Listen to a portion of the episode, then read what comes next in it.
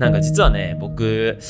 前回か前々回、ポッドキャストの収録した時に、まさかの一番肝心な音声の収録が、あの、レックを押せてなくて、レックっていうのは収録ですね。収録できてなくて、撮り直しというか、まあその日はもう諦めて断念したんですけど、まあそんなね、現象が起きてしまったので、ちょっとマジで、あの飛行機のあの点検の人みたいに、もう一つ一つ、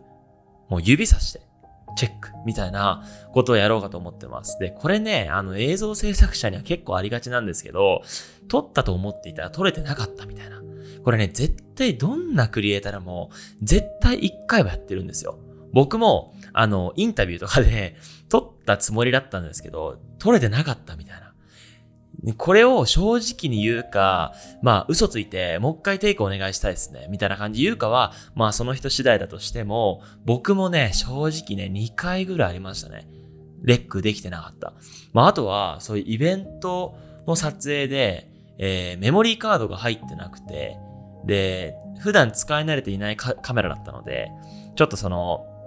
できて、できてるかどうかちょっと全然認識できずに、あの、3時間ぐらい全ての素材が無駄になるみたいなことがあったので、まあ、もしね、この動画を見てる方は、こういった東大元暮らしじゃないけど、まあ、当たり前のことをしっかりこなすっていうことがね、すごく重要なので、まあ、ぜひ2020年の皆さんと、まあ、僕もね、改めようと思ってこんな感じで、チェック、チェックってやってきたと思います。ちなみに今収録してから2分10秒。見ながらやりますよ。はい。まあそんなね、内容ではなくてですね。はい。皆さん、おめでとうございます。はい。僕のね、YouTube のフォロワーが7万人になりました。まあ僕はね、今回の題名ではあるんですけど、フォロワーについて話そうかなと思います。正直、このポッドキャストで別に話題とかも特にないから7万人拍手ってやってるんですけど、僕はこの7万人って超中途半端な数字で SNS に行きましたみたいな感じで言いたくないんですよね。っていうのは、今回僕が一番メッセージとして伝えたいこのフォロワーの、まあなんか意味のなさっていうものについて伝えたいので、そんなに僕はこの数字っていうものに対しては深く捉えてはいないんですけど、まあ一応、この世間一般的にこの7万人っていう数字に対しては、まあ割と多い方だということだし、今回フォロワーについての話なんで、まあ一応 YouTube の登録者数が7万人に行ったってことに関しては、まあ祝福じゃないですけど、ちょっと、ってやっていこうかなと思います。で、一応ね、僕 YouTube の登録者数が7万人で、えー、Instagram が、まあ、ほぼ2万人、えー、Twitter が1万6千人で、TikTok もやっていまして、今6千人ぐらいかな。まあ、正直数字としてはそんな多くないんですけど、まあ、割とこのぐらいのフォロワーさんを抱えているって言ったらおかしいですけど、フォロワーがいます。で、今回、この、フォロワーの、なんか、うん、フォロワーのこの無意味さって言ったらあれなのかな。僕がとりあえず捉えているこの SNS のフォロワー数に対しての見解を皆さんにお伝えできればなと思っております。正直あくまで僕の見解なので、皆さんは、あの、これちょっと何言ってるのかわかんないなと思ったら受け流していただいて大丈夫ですし、あ、まあこういう捉え方もあるんだなっていうふうに見ていただけたら幸いです。一応ね、これまず前提からお話します。SNS のフォロワーって、えー、正直このなんか、うーん、なんて言うんだろうな。仮想空間の一指標指標として出ている数字と思っていただけたら嬉しくて、というのは、まあ、Twitter にしろ、Instagram、Facebook とか YouTube にしろ、結局この Google とか Facebook とかその親会社があって、そこの企業が、あの、僕たちのその承認欲求、人間の欲求っていうものを言及していって、ここが一番中毒して使うようなポイントだなっていうものをいい感じで抑えてるんですよね。通知とか、えー、フォロワー数とか、なんかいろいろ投稿頻度みたいな感じでもういろんなとこ設計されて完璧になっているので、やっぱり僕たちってフォロワー数が増えるとめっちゃ嬉しいし、通知が来るとめっちゃ嬉しいし、コメント来たらめっちゃ嬉しいしみたいな感じの、あの自然とそういった脳の作りになってしまったんですよね。だから前提からすると、フォロワー数なんて、まあ確かにその影響力の一指標ではあるけど、何の意味もないっていうふうに僕は本当に思っております。まあなんか、まあそういう一指標として、このぐらいの人に見られてるんだよっていう、えー、ことの指標になるならば、フォロワー数ってのはもちろん大切なんだけど、今変えるからね、言うても。だから、この際にちょっと、まあ、弁解じゃないけど伝えておきたいのは、フォロワー数よりは、中身のこの質の部分がすごく重要だと思ってます。これは前提として皆さんにお伝えします。で、フォロワーっていう観点から言うと、買うことができると。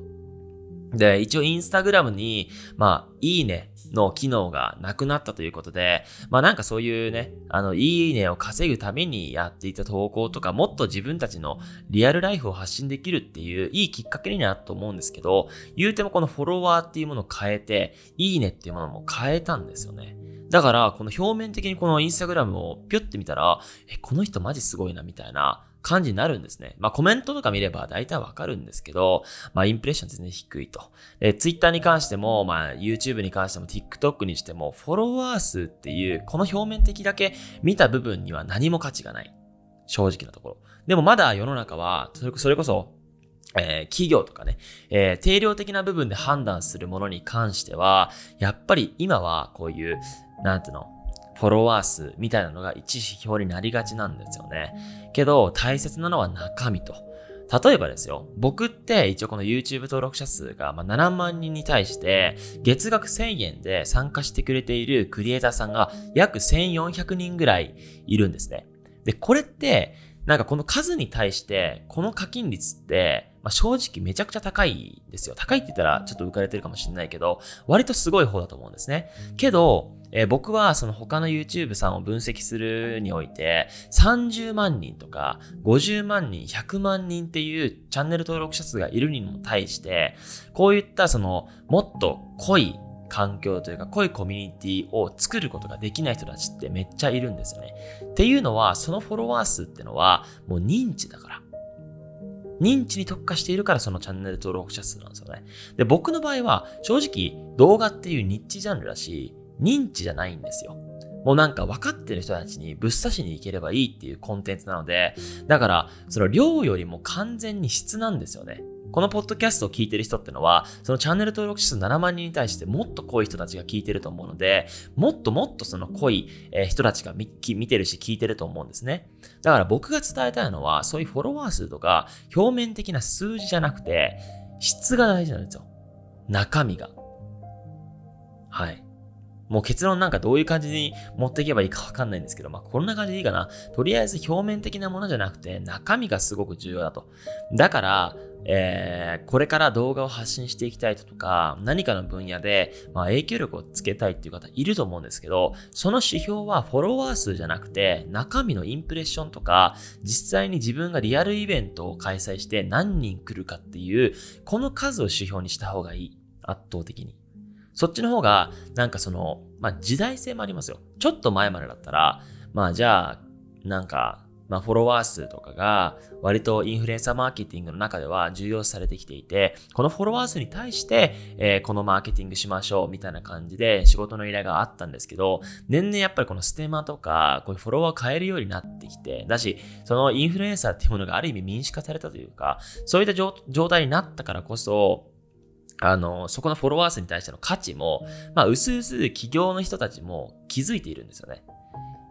ってなってくると、結局は、そういう適切なジャンルに適切なアプローチをしている、えー、人に向けて仕事が集まりやすいし、なんかそういった、まあ、不透明なフォロワー数じゃなくて、まあ、本質的な部分で価値をね、与え続けている人に、いろんな意味でフォーカスが、えー、当たると思っているので、まあ、ここで皆さんにお伝えしたかったのは、僕のね、このフォロワーっていう、まあ、フォロワー数はまあ、ある程度いるかもしれないけど、僕にとっては正直フォロワー数なんてどうでもいいってことはね、皆さんにお伝えしたくて、むしろこのトランスサロンの、えー、まあ、月額1000円で、あの、動画続きと繋がりたいとか学びたいっていう思いで入ってきてくれている、この1400人をいかに